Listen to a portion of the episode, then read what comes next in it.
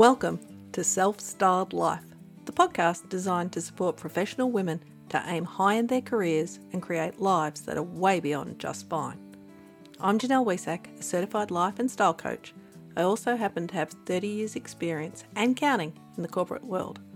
I've learned a thing or two over the years, and today I support my clients to create tailor made, self styled lives, which they do using my signature framework that intentionally combines clarity, mindset, and action.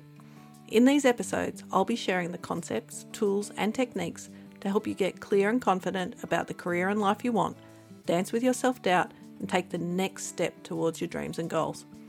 These same approaches have supported my clients to create incredible change in their lives.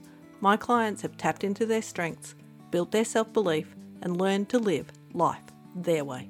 And now it's your turn. You deserve more than a life that's fine. You deserve true fulfillment and days that feel fabulous. You deserve your very own self styled life.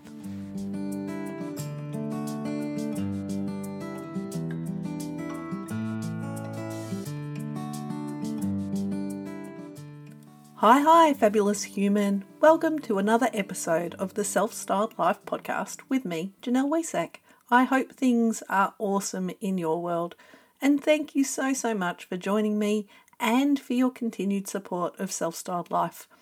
I'm grateful for every piece of feedback I've received, and I'm really, really pleased to know that this new little chat fest of mine is serving you.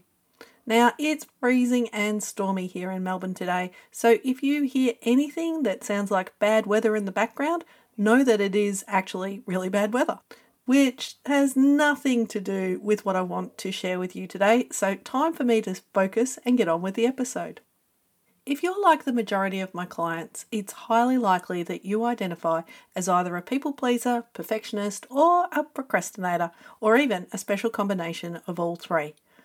So many women hold on to a story that says everything in their life would be better if they could just kick their addiction to pleasing everyone, or that they'd race towards their goals if only they could stop procrastinating or wanting everything to be perfect.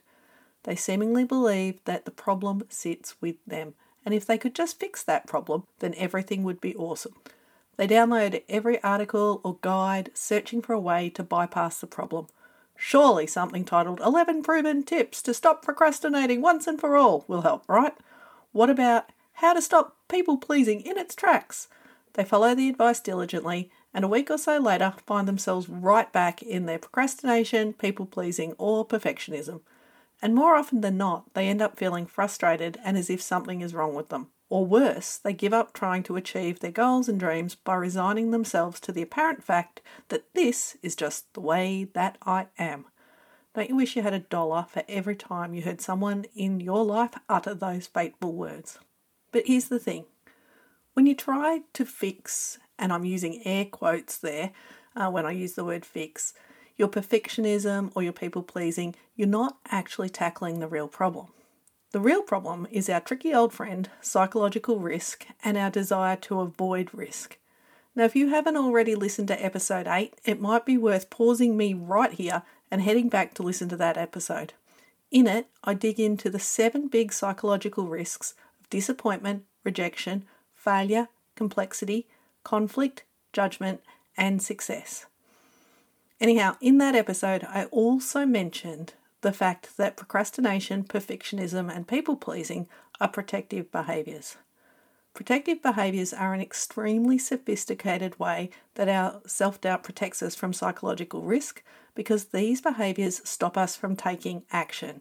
And if you did listen to episode 8, you might remember that I shared the fact that compiling evidence that we can do things despite risk was the best way to ease your self doubt and that you build that evidence by taking action, either in the form of experiments or baby steps.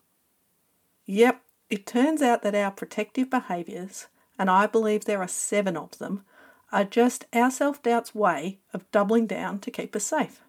And the more risk averse we are, the more likely we are to have these protective behaviours showing up on the regular.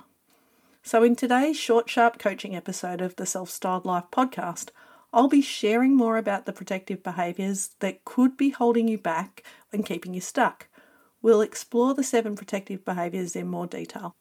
I was introduced to six of the protective behaviours procrastination, perfectionism, proving yourself, passivity, paralysis, and people pleasing by my sensational mentor, Sass Petherick.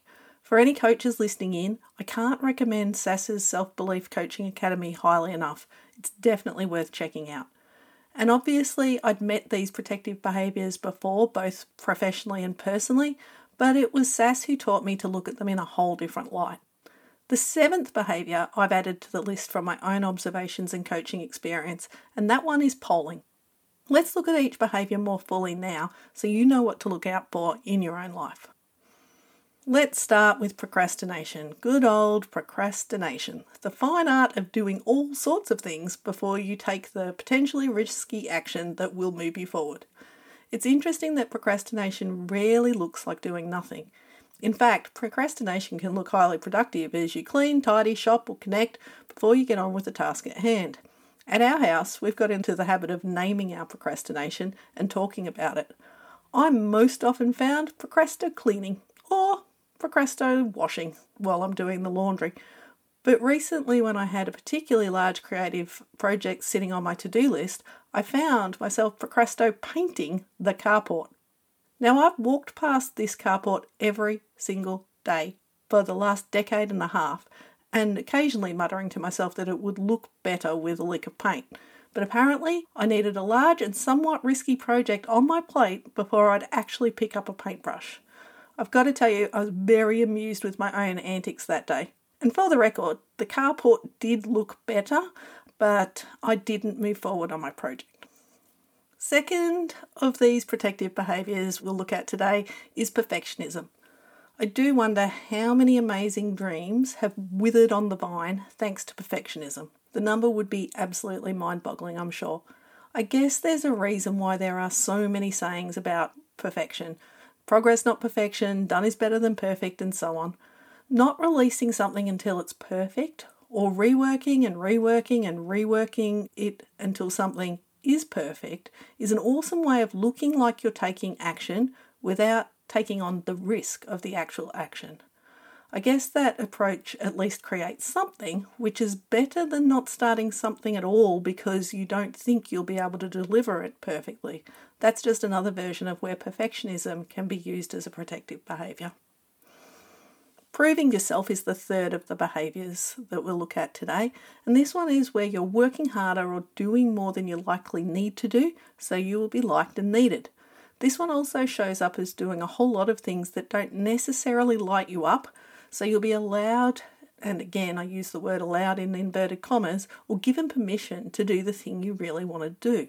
Like procrastination, this one can be a sophisticated way of not taking action because you're actually working hard on something, it's just not the thing that you want to be working on.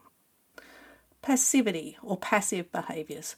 These include things like scrolling, watching the telly, shopping, things like that.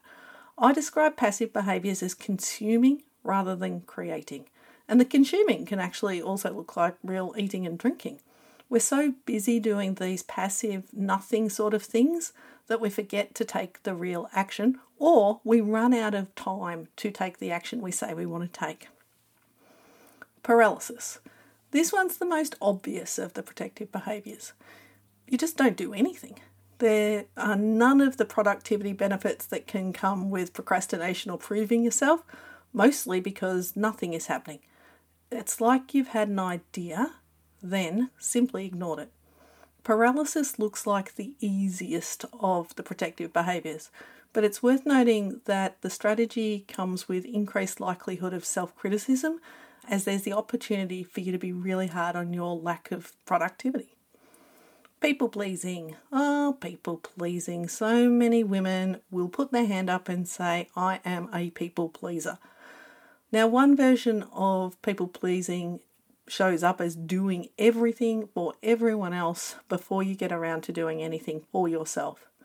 And another one shows up as acting, or in this case, not acting, so as not to impact the impression or opinion others hold of us.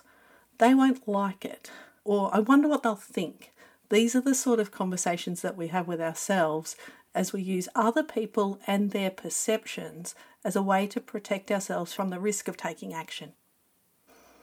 Finally, we have polling. Now, polling's the practice of asking everyone, from you know the person in the fruit shop through to your mum, through to your boss, through to your partner, through to your kids, for an opinion on what they think you should do or what they think of your idea. Polling keeps us stuck in a couple of ways. The first one is that you can kid yourself into thinking you're taking action in the form of research. Secondly, though, collecting a whole lot of opinions can just leave you spinning. You can lose your original vision as you try to work out a way to incorporate everybody's feedback. At the end of the day, polling is a very effective way to avoid risk because you don't have to take any action. So now you know what these behaviours look like. What do you do when they come up for you? Observing yourself and understanding that you're engaging in protective behaviours is actually half the battle.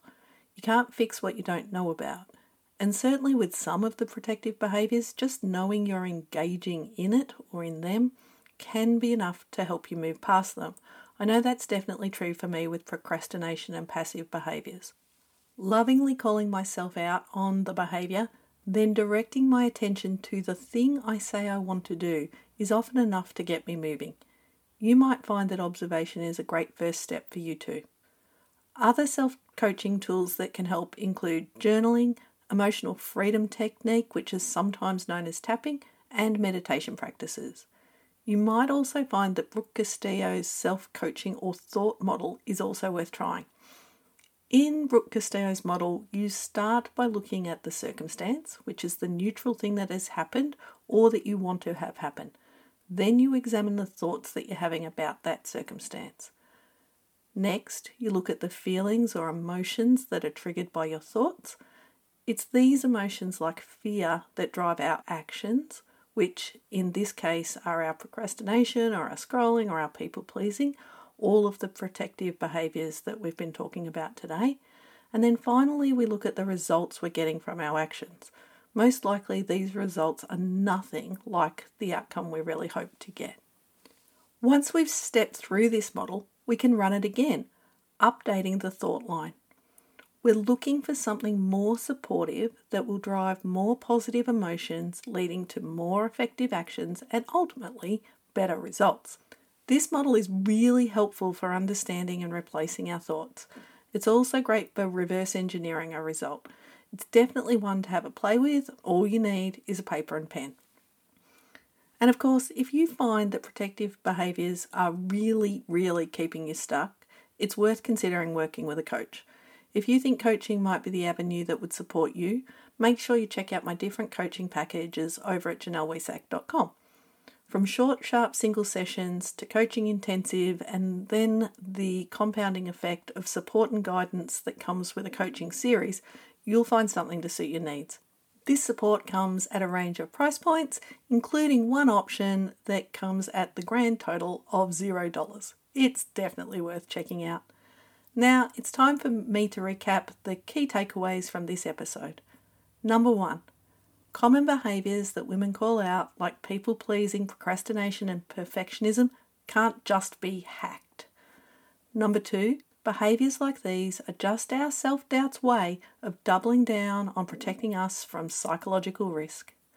Number three, I believe there are seven key protective behaviours. They are procrastination, perfectionism, proving yourself, paralysis, people pleasing, passivity, and polling. Number four, simple observation can be a great first step when tackling protective behaviours.